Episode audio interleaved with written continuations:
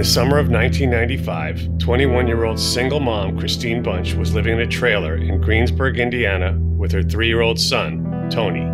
In the early morning hours of July 30th, an electrical fire began between the roof and the ceiling tiles. When the fire caused one of the ceiling tiles to fall in Tony's bedroom, a cloud of carbon monoxide gas killed the little boy before the fire even could. Kristine awoke in a carbon monoxide haze, desperately trying to save Tony. After failed attempts at extinguishing the fire, she ran for help. Then she smashed Tony's bedroom window, but it was too late. She was barefoot, homeless, and deep in despair.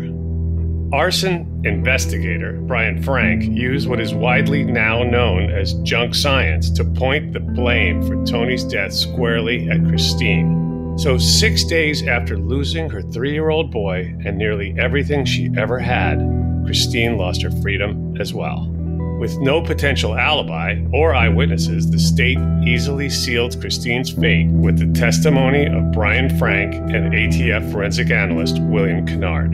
Kristine gave birth to her son Trent just a few months after being sent to prison, and a decade passed before her attorney and a team from the Center on Wrongful Convictions at Northwestern University uncovered an egregious Brady violation and blatantly false testimony, freeing Kristine after 17 years, 1 month, and 16 days behind bars. This is Wrongful Conviction with Jason Flom.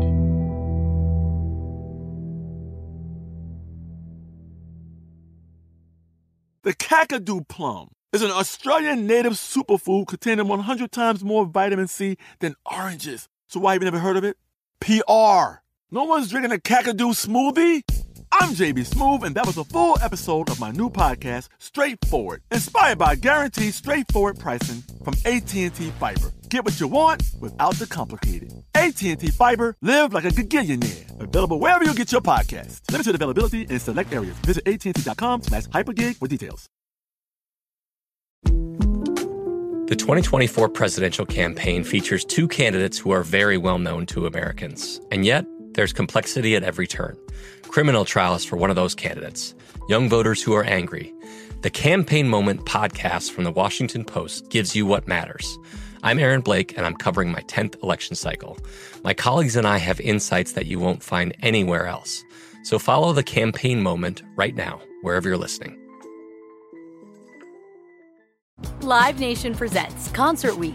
Now through May 14th, get $25 tickets to over 5,000 shows. That's up to 75% off a summer full of your favorite artists like 21 Savage, Alanis Morissette, Cage the Elephant, Celeste Barber, Dierks Bentley, Feid, Hootie and the Blowfish, Janet Jackson, Kidz Bop Kids, Meghan Trainor, Peso Pluma, Sarah McLachlan. Get tickets to more than 5,000 summer shows for just $25. On sale now through May 14th. Visit LiveNation.com slash Concert to learn more and plan your summer with Sean Paul, Sum 41, 30 Seconds to Mars, oh, and Two Door Cinema Club. Xfinity has free premium networks for everyone this month, no matter what kind of entertainment you love. Addicted to true crime? Catch killer cases and more spine-tingling shows on A&E Crime Central. Crave adventure? Explore Asian action movies on Hi-YAH. Searching for something extreme? Check out skating, snowboarding, and more on Fuel TV Plus, the global home of action sports. And find crowd-pleasing bops on iHeartRadio's Hit Nation playlist. There's new free shows and movies to love every week. Say free this week in your Xfinity voice remote.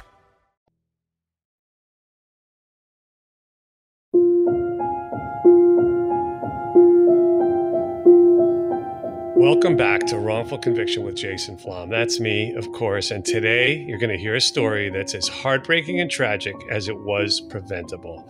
And it's a remarkable look inside the systemic flaws as well as human errors that lead to wrongful convictions.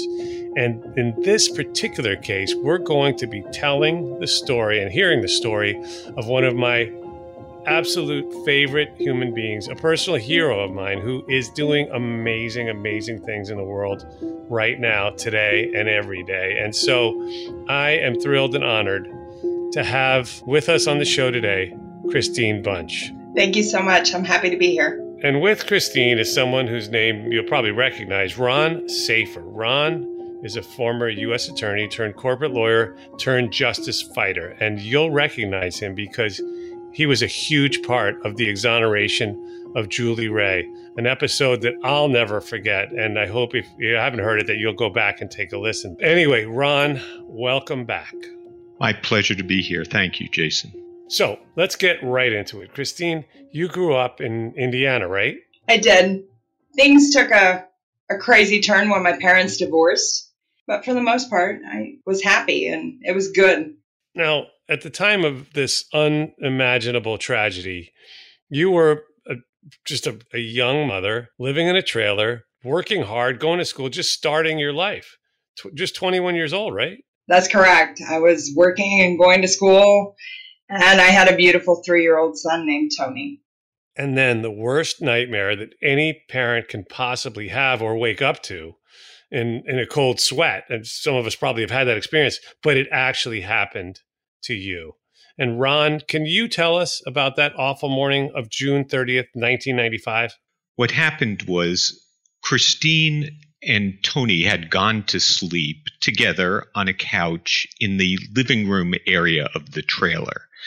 Before Kristine woke up, Tony had moved to the front room, which was a separate room from the living room. Kristine awoke to a sound and a small fire. She was disoriented, but she saw the small fire and she tried to put it out with a pillow and couldn't do that. So she tried to smother the fire with a blanket, and that didn't work either. Carbon monoxide is intoxicating. Kristine was undoubtedly affected by this carbon monoxide. She's trying to put out the fire. She can't find the fire extinguisher. She knows where the fire extinguisher is. She can't find it. So by that time, the fire had grown into a wall between her and Tony, and she could not get to him. So she frantically went out of the trailer, tried to get help, and then tried to break the window into the front room so that she could get to Tony. But it was too late, and Tony had perished. It's impossible to even conceive of the horror and the panic in a in a time like that even if you didn't have kids like waking up to a fire. Um kristine what are your memories of that awful night now 25 years ago? I think the thing that sits with me the most is it was just normal i came home from school and i got tony from the babysitter and we went home and we cooked and I think we, you know, watched some TV and did some laundry and we fell asleep. I'd read him a story and he wasn't feeling really well. And we fell asleep on the couch under the air conditioner. And everything just seemed normal. You didn't realize that, that you were going to wake up and your, your whole world would be turned upside down. Yeah, I mean, your whole world was uh, really d- destroyed um, at a time when the community and the system should have been coming to help you in every conceivable way. Instead, you were exposed to and victimized by the worst that the system and our society has to offer. And it's so important that you're here now because this arson, quote unquote, science that they used in order to frame you and wrongfully convict you for a crime that never even happened is something that we need to focus on because we need awareness among everyone. Because someday you, the listener, may find yourself on a jury and you may be presented with this same sort of junk science. So, fire investigation was an apprentice art. There were what was regarded as common knowledge and industry standards that were passed down from generation to generation. Virtually none of those conventional wisdom were true. And when tested by scientific principles, they were all debunked. Unfortunately, that came too late for Kristine. And this starts with a, a, fire investigator named Brian Frank. So, what Frank did was the day of this fire, and keep in mind, this trailer was completely incinerated. He comes into the trailer and just plucks things out of thin air. He says, "Oh, uh, this this is a burn pattern on the floor. That's evidence of a liquid accelerant like gasoline. Ooh, there's a V pattern on the wall that is fire burns up in a V pattern. And therefore, because there are two of these, there were two points of origin.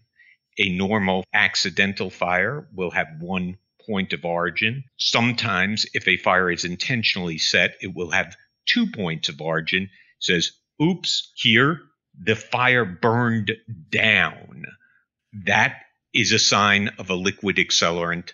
For all of these reasons, I conclude this was not an accidental fire. This was intentionally set because, as you said at the beginning, Jason, unlike many crimes like a robbery or a fraud or a murder, the question in an arson is was a crime even committed? And upon that threshold question rests the lives of hundreds of people, including Kristine. Here's what's absolutely nuts is that to become a licensed arson investigator, one who can testify in court, you can take a 40 hour correspondence course. It takes 1,500 hours in some places to become a manicurist. You can't get a barber's license in less than six months. The idea that they've been relying on these charlatans, you'd be better off consulting with psychics or even just guessing. And in Kristine's case, there are so many other problems, right? There's tunnel vision, withholding of exculpatory evidence. There's multiple incompetent investigators who pass themselves off as experts, and then it goes downhill from there. So there you are outside the house, and in minutes, in moments, your life has gone from a, a good life full of love and, and hope to the worst imaginable scenario.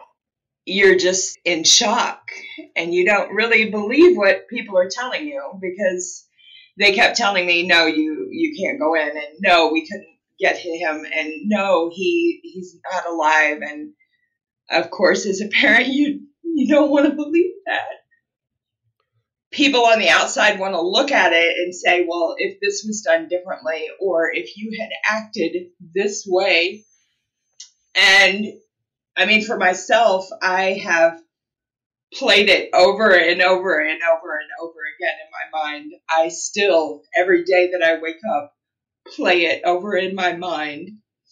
And I don't know how to come up with a different scenario. When you're in that moment and the terror paralyzes you, you don't know what you would do. So it's easy to stand outside and say, This should have never happened and somebody has to be blamed. Right, because the alternative is incomprehensible to most people why an innocent baby would be taken from us. Kristine, six days in hell, right? Six days for you between the fire and the loss of your child and the time that you're arrested. What were those six days like? What were you doing? I went with my parents to plan a funeral. And my mom and dad really went through how the service was going to be. And I just remember sitting there and crying. And then I told him that I wanted a song played, something that I, you know, sang with Tony. And he said, We can play whatever you want. And then I had to go get clothes to wear to a funeral at that time I was still walking around barefoot because I'd literally lost everything. And everybody was trying to, you know, comfort you and give you advice and it just doesn't comfort you. So you feel more alone than ever because you don't want to hurt their feelings, but everything they're saying to you doesn't penetrate. The police didn't help because they followed me everywhere I went and talked to everybody after I left. And they even showed up at my son's funeral and burial. They came to me before I even got out of the hospital and told me that it was an arson. They literally wanted a list of all my family and friends, anybody that could have possibly done it. Then they come back to me and say, "No, you're you're the person. You're under arrest for this." And in a small town, once they make an arrest and put a headline on the paper in a small community, in that community's mind, you're guilty. So now you're arrested. How long were you held before the trial? Were you able to bail out? I was in there from July 6th to October, mid October. I bonded out on a $50,000 cash bond. I, I tell my son Trent all the time that he's the miracle that saved me. But um, when I got out, I certainly didn't care if I lived or died. And so I was drinking and doing a lot of self medicating because I just didn't want to feel anymore. And in the midst of that, I started getting sick. And that's when I discovered I was pregnant. Yeah. And that's the worst possible scenario. Although now, as you said, it turns out to be uh, the thing that saved you. And um, we'll get into more of that later. But Ron, this trial is full of, I mean, again, it's horseshit. The stuff that they were spewing from the stand. It began with the prosecutor standing in front of the jury and saying, Motive is not an element of the crime. We don't have to prove motive. People tend not to commit crimes for no reason. And of course, they investigated Kristine and her motive for this crime. And they found that she was a good, loving, caring, you know, wonderful mother, and that she and Tony had a beautiful relationship. Everybody said that universally. And so they're left with telling the jury, okay, Kristine committed this horrific crime for no reason, but we don't have to prove motive. Then their case depended 100% on this quote unquote expert testimony because Kristine didn't set this fire. So, of course, nobody saw her set the fire. Nobody saw her prepare to set the fire. Nobody heard her talk about setting the fire. Nobody afterwards. There was no physical evidence, no forensic evidence, no nothing. Of course, the trailer wasn't insured. She lost all of her possessions. She lost, of course, the person who meant most to her in the world.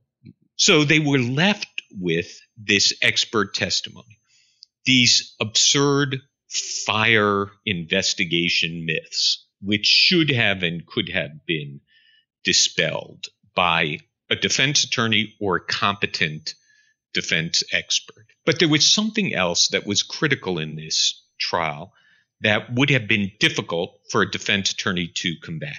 And, and I have to tell the audience that this critical evidence becomes just as important later to proving Kristine's innocence as it was in getting her convicted.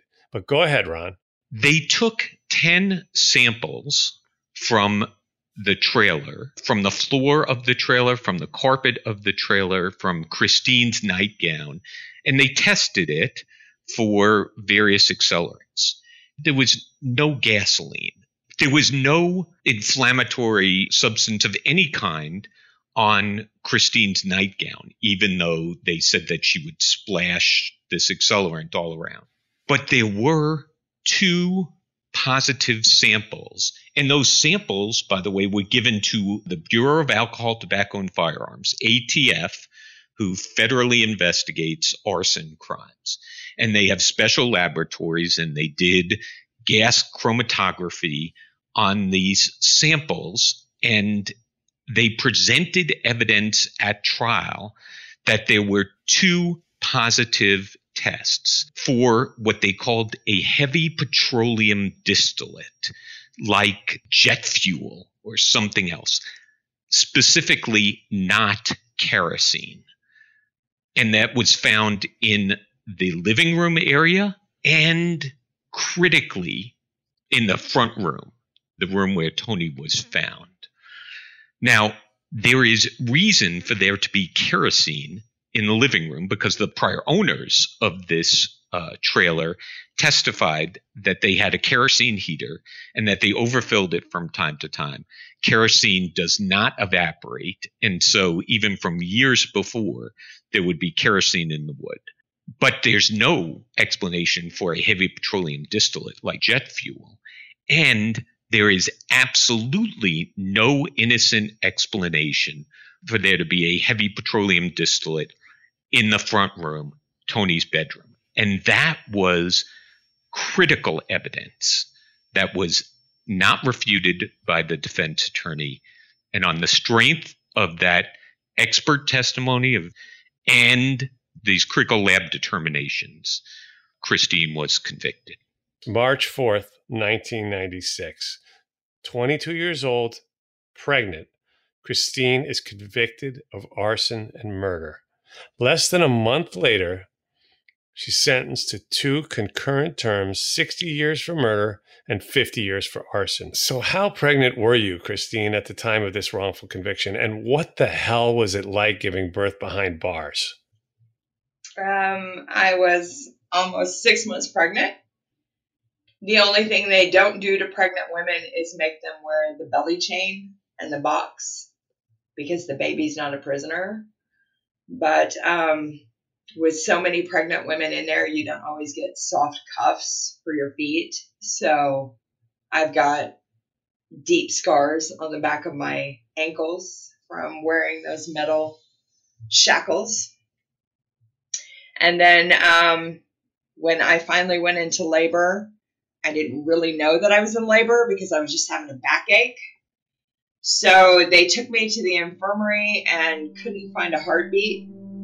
I lost it. I started, you know, screaming at him. And so I was handcuffed and shackled and taken out into an ambulance. And when I got to the hospital, a doctor come in and explained that I was having contractions and that's why they couldn't hear the heartbeat they determined that I was going to have an emergency C section. So the handcuffs and shackles came off, and I got a metal cuff on my ankle and a log chain. I got about 36 hours with Trent, and then I was transferred back to the facility, and my family took him home.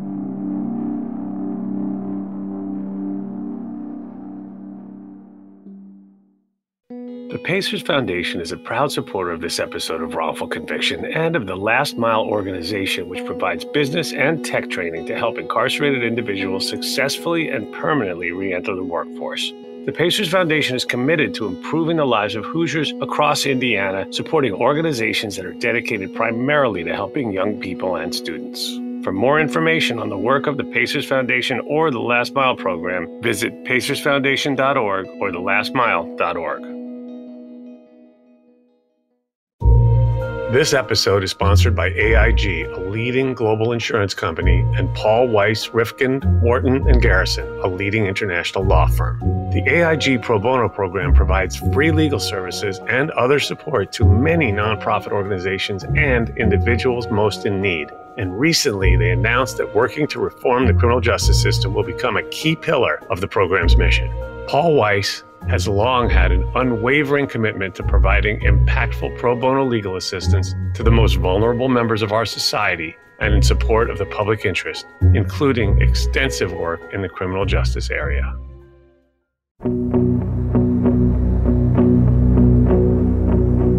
So, the, the good news is that there is actually an equal or greater number of heroes in this story than villains.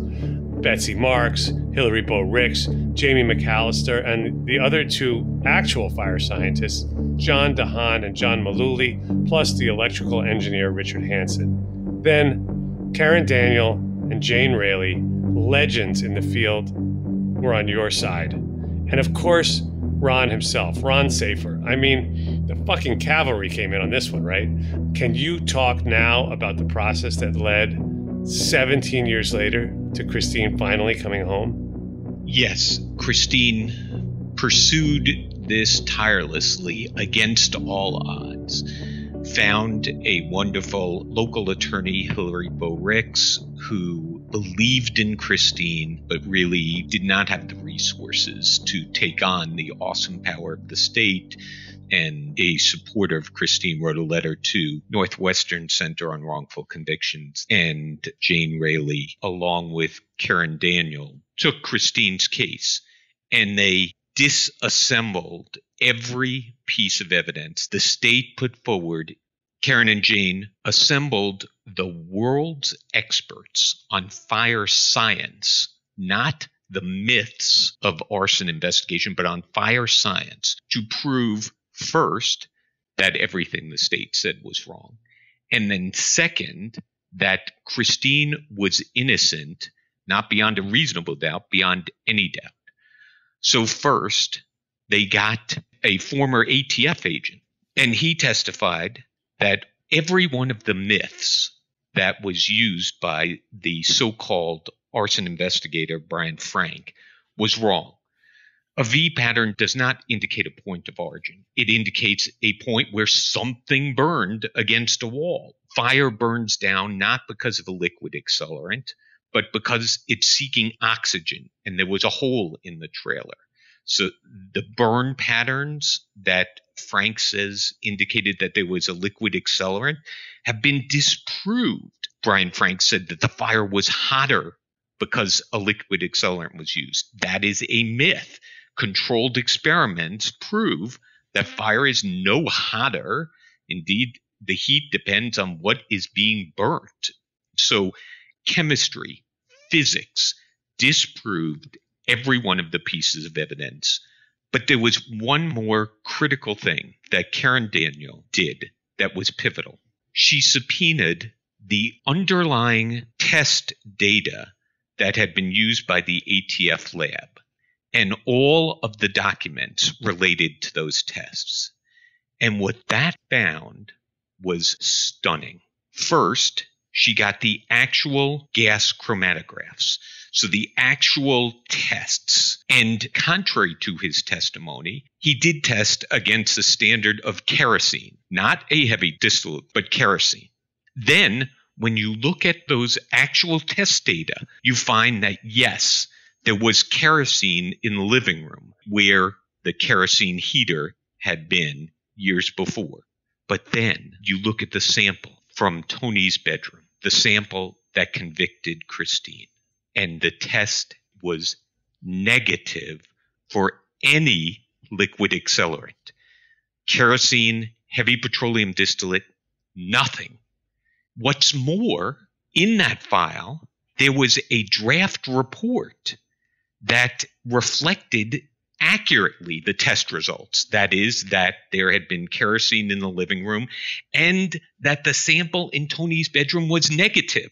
And then there was a report that in handwriting that crossed that out and made that test result positive.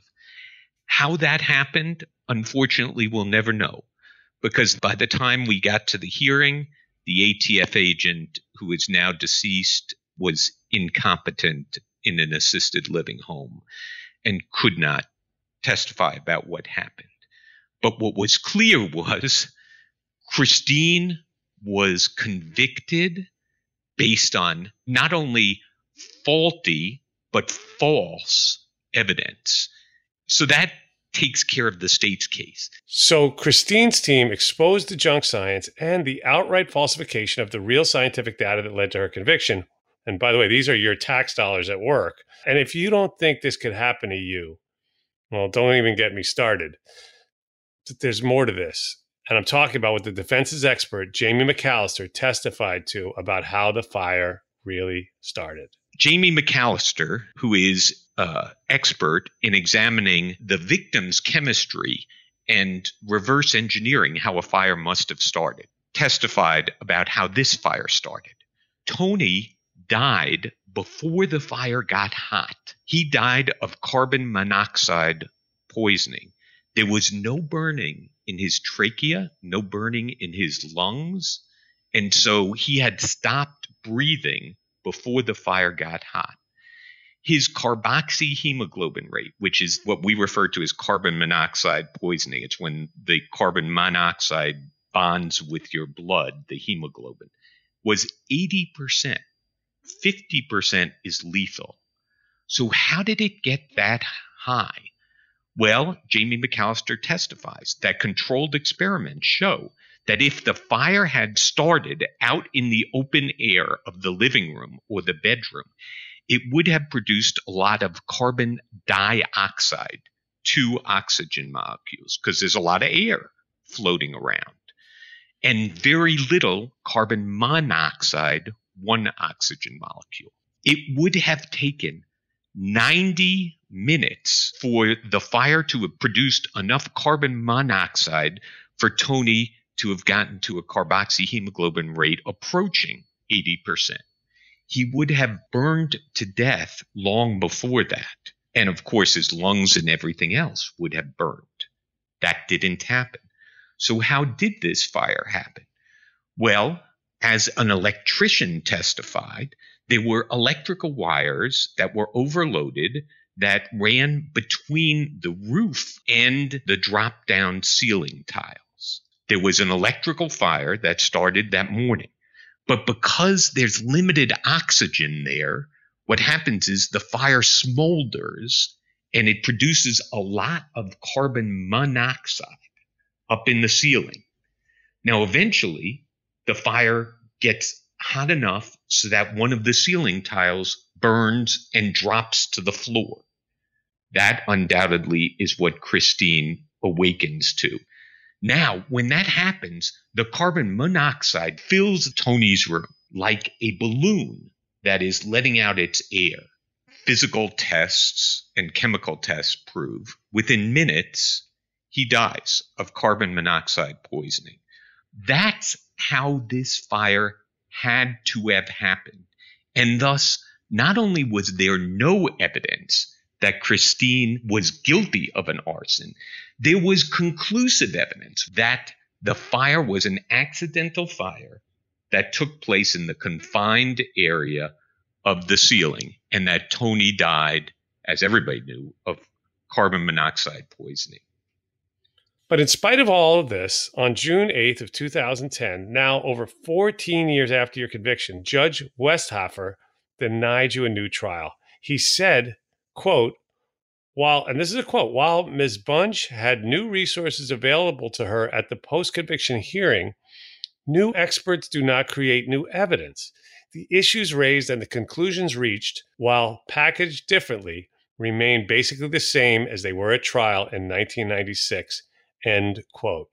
He went on to add that he did not believe the ATF documents would have changed the outcome of the trial. And I mean, it was exposed that they falsified the findings and said the samples were positive when they weren't. What the actual fuck? Like, and this again, if you don't think this can happen to you, and I'm talking to the audience now, of course, you're wrong. A very large percentage of judges are elected, and the others are appointed by elected officials. Either way, your decisions in the voting booth are going to determine who ends up on the bench. So, end of my rant, back to the story. Meanwhile, another Indianapolis lawyer joins the team, John Larimore. And then we get to the good stuff, right? On July 13th, 2011, Ron, who's here with us now, argued in front of a three member panel of the Court of Appeals of Indiana. At the argument itself, it was very clear from the questioning of the judges that one judge was dead set against us. There was nothing I was going to be able to say to change his mind. One judge was for us, and no matter how incoherently I babbled, he was going to vote for us. And so the middle judge, the chief judge, held Kristine's fate in her hand. Our working theory, and it made sense, was that if the court was going to reverse this conviction, they would have done it right away because they know she's sitting in jail. So we're sitting there understanding that the longer this goes on, the more likely it is we lost. As time wore on, despair grew. And eight of what must have been truly agonizing months later, Kristine, on March 21st of 2012, in a two to one decision, the panel reversed the conviction and granted you a new trial, citing the evolution of fire science, as well as the fact that exculpatory evidence was withheld that, quote unquote, directly contradicted ATF forensic analyst William Kennard's trial testimony. Kristine, how did you find out about this momentous decision? I got a call to come to the counselor's office and my lawyers were on the phone to tell me that they had reversed my conviction and remanded for a new trial. I started crying and I asked them if they'd called my son. I wanted him to know that I won and I was going to come home. And so they assured me that yes, they were they were calling him.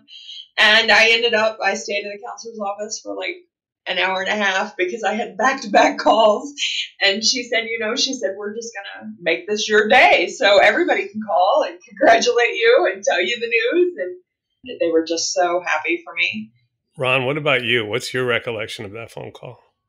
I, I cared beyond measure about Kristine in this case and getting her out of jail. And when it ultimately happened, it was as if it was happening to my sister just the most moving experience. Although the reality comes home of, okay, she's not out of jail. She gets a new trial. Uh, she's still sitting in jail. We got to get her out of jail. So almost five months go by after March 21st, 2012, and the amazing phone call all the way to August 8th when the Indiana Supreme Court left the appellate court's decision undisturbed. And then Finally, about a month after that, September 1st, 2012, 17 years, one month, and 16 days after you were arrested, Kristine, you were finally released into the arms of your family. What was that like? Well, I mean, when you first walk out, I think all you're looking at is the dream finally happened and I have so many possibilities. After that initial whoo wears off, then you're left with all of these fears and insecurities. It was great walking out and seeing everyone and but then, you know, I'm I'm facing another murder trial, so we have to start preparing for that. And I have, you know, my son who I have to provide a home for and I have to make sure that he has everything he needs. He's just 16. So I don't have a, a driver's license. I don't have any kind of ID. I don't have renter's history, credit score, all of these things. I don't even know where I'm going to get a job after 17 years. So fear starts to take you over. And I think that at first I was just like, I'm not going to make it. There's no way I'm going to be able to make it. And that first night, my son was showing me on his laptop how to set up a Facebook account. And while I'm looking at it, I see that he has the appellate court site. Today, I'm going to give you some straightforward advice on how to deal with naughty kids. How about instead of timeouts, time ins? Time for you to start paying some bills. I'm JB Smoove, and that was a full episode of my new podcast, Straightforward, inspired by guaranteed straightforward pricing from AT&T Fiber. Get what you want without the complicated. AT&T Fiber, live like a gigillionaire. Available wherever you get your podcast. Limited availability in select areas. Visit AT&T.com slash hypergig for details. The best conversations I have with my colleagues are the ones that happen when no one is looking, when we're not 100% sure yet what to write. Hopefully, having conversations like this can help you figure out your own point of view. That's kind of our job as Washington Post opinions columnists. I'm Charles Lane, Deputy Opinion Editor. And I'm Amanda Ripley, a contributing columnist. We're going to bring you into these conversations on a new podcast called Impromptu. Follow Impromptu now, wherever you listen. Live Nation presents Concert Week. Now through May 14th, get $25 tickets to over 5,000 shows. That's up to 75% off a summer full of your favorite artists like 21 Savage, Alanis Morissette, Cage the Elephant, Celeste Barber, Dierks Bentley, Feid, Hootie and the Blowfish, Janet Jackson, Kidz Bop Kids, Meghan Trainor, Peso Pluma, Sarah McLachlan. Get tickets to more than 5,000 summer shows for just $25. Until now through May 14th. Visit LiveNation.com slash Concert to learn more and plan your summer with Sean Paul, Sum 41, 30 Seconds to Mars, oh, and Two Door Cinema Club. Xfinity has free premium networks for everyone this month, no matter what kind of entertainment you love. Addicted to true crime? Catch killer cases and more spine-tingling shows on A&E Crime Central. Crave adventure? Explore Asian action movies on Hi-YAH. Searching for something extreme? Check out skating, snowboarding, and more on Fuel TV Plus, the global home of action sports. And find crowd-pleasing bops on iHeartRadio's Hit Nation playlist. There's new free shows and movies to love every week. Say free this week in your Xfinity voice remote Barked. And I said, Why do you have that? And he looked at me and he said, Because I checked every day to see if they made a decision and you were coming home. And I started crying and um, I said, You know, I said, I've been so worried and so unsure. But um, hearing that you believed in me and were just waiting for me to come home, I can make it through anything.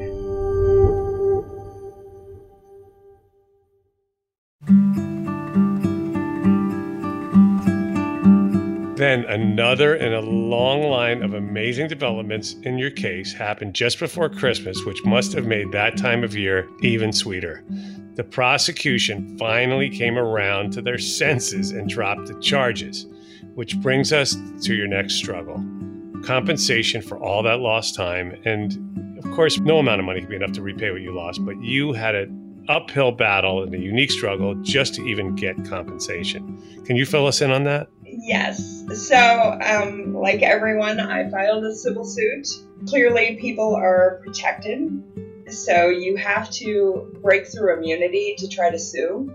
The issue is the ATF chemist is deceased. So, I didn't have a leg to stand on. And that was ultimately dismissed. Compensation, I have been working since I've been out, and well, I've helped pass new legislation in three different states working with the Innocence Project. This past year, we passed compensation in Indiana. And then when my civil suit was dismissed, I applied for the compensation.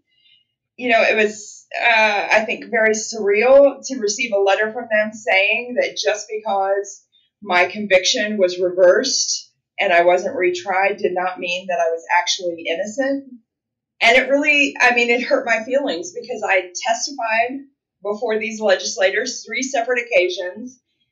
The senators and representatives that passed this bill used my case to pass this compensation bill. And then you're going to basically retry me all over again. So, are they really trying to relitigate this case? No, they are not. But as you go through the process, you fill out a compensation application and then they review it. So for them, they reached out to the prosecutor, and the prosecutor said, you know, no, we didn't have evidence at the time to retry this, but, you know, we aren't going to say we made a mistake. They never want to say they made a mistake. So I had to reach out to everyone I knew, the Center on Wrongful Convictions, with, you know, the amazing Laura Nirider and Steve Drizin, Ron Safer, and all of them wrote letters and submitted the evidence that was used to exonerate me in order to show them that I am innocent and worthy of this compensation 25 years after the fact. They are reviewing the application. They've been reviewing it since November. Yeah, well, let's hope they come to their senses and come to the right decision because I think the right thing to do is clear to everyone who's listening and to anyone with a with a heart and a soul. So let's get to what you're doing now.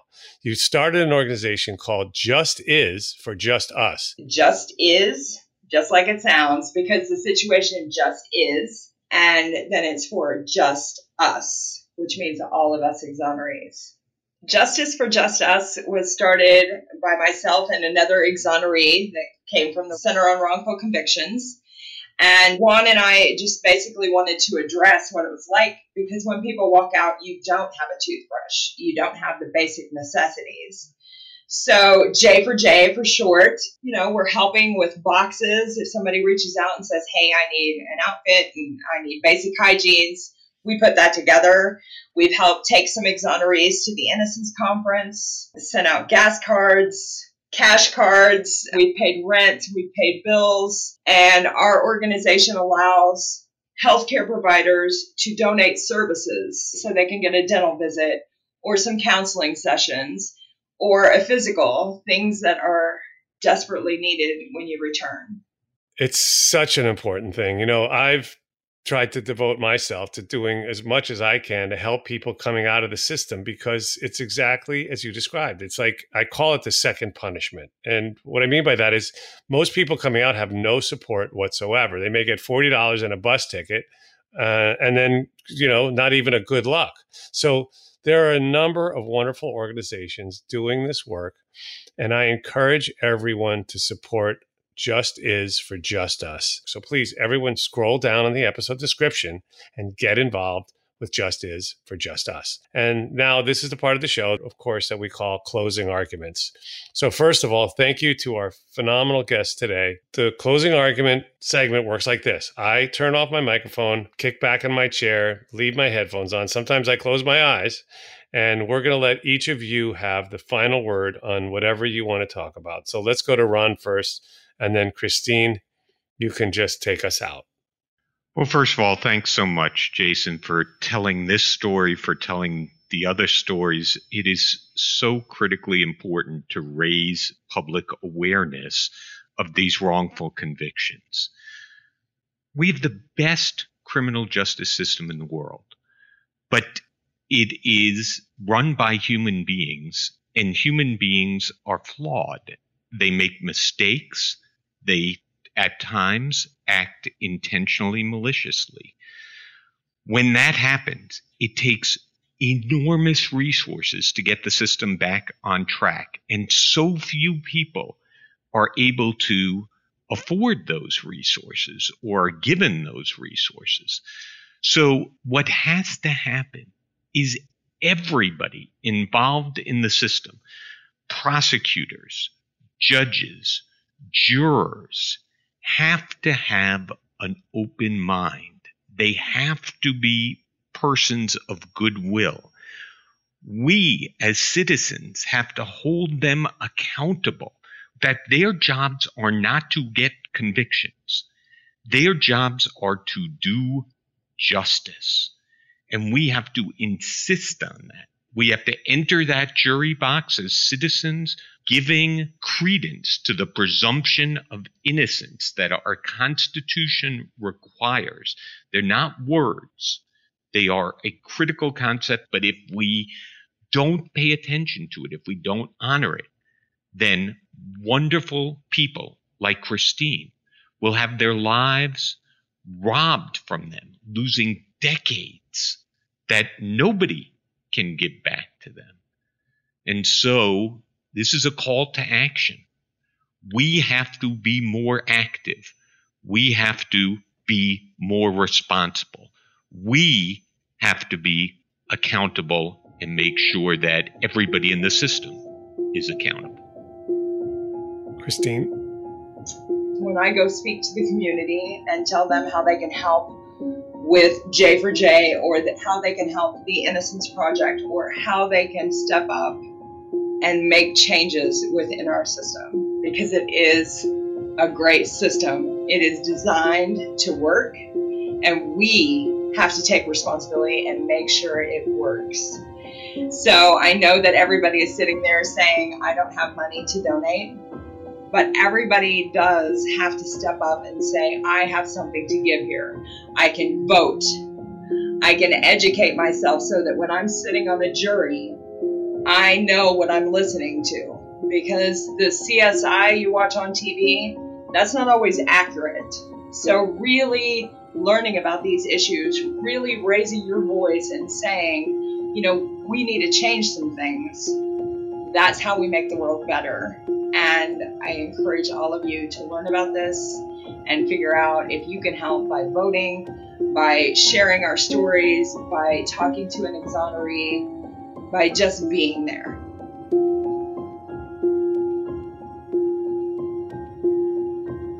Don't forget to give us a fantastic review wherever you get your podcasts. It really helps. And I'm a proud donor to the Innocence Project, and I really hope you'll join me in supporting this very important cause and helping to prevent future wrongful convictions. Go to innocenceproject.org to learn how to donate and get involved. I'd like to thank our production team, Connor Hall and Kevin Wardis. The music in the show is by three time Oscar nominated composer Jay Ralph. Be sure to follow us on Instagram at Wrongful Conviction and on Facebook at Wrongful Conviction Podcast. Wrongful Conviction with Jason Flom is a production of Lava for Good podcast in association with Signal Company Number One.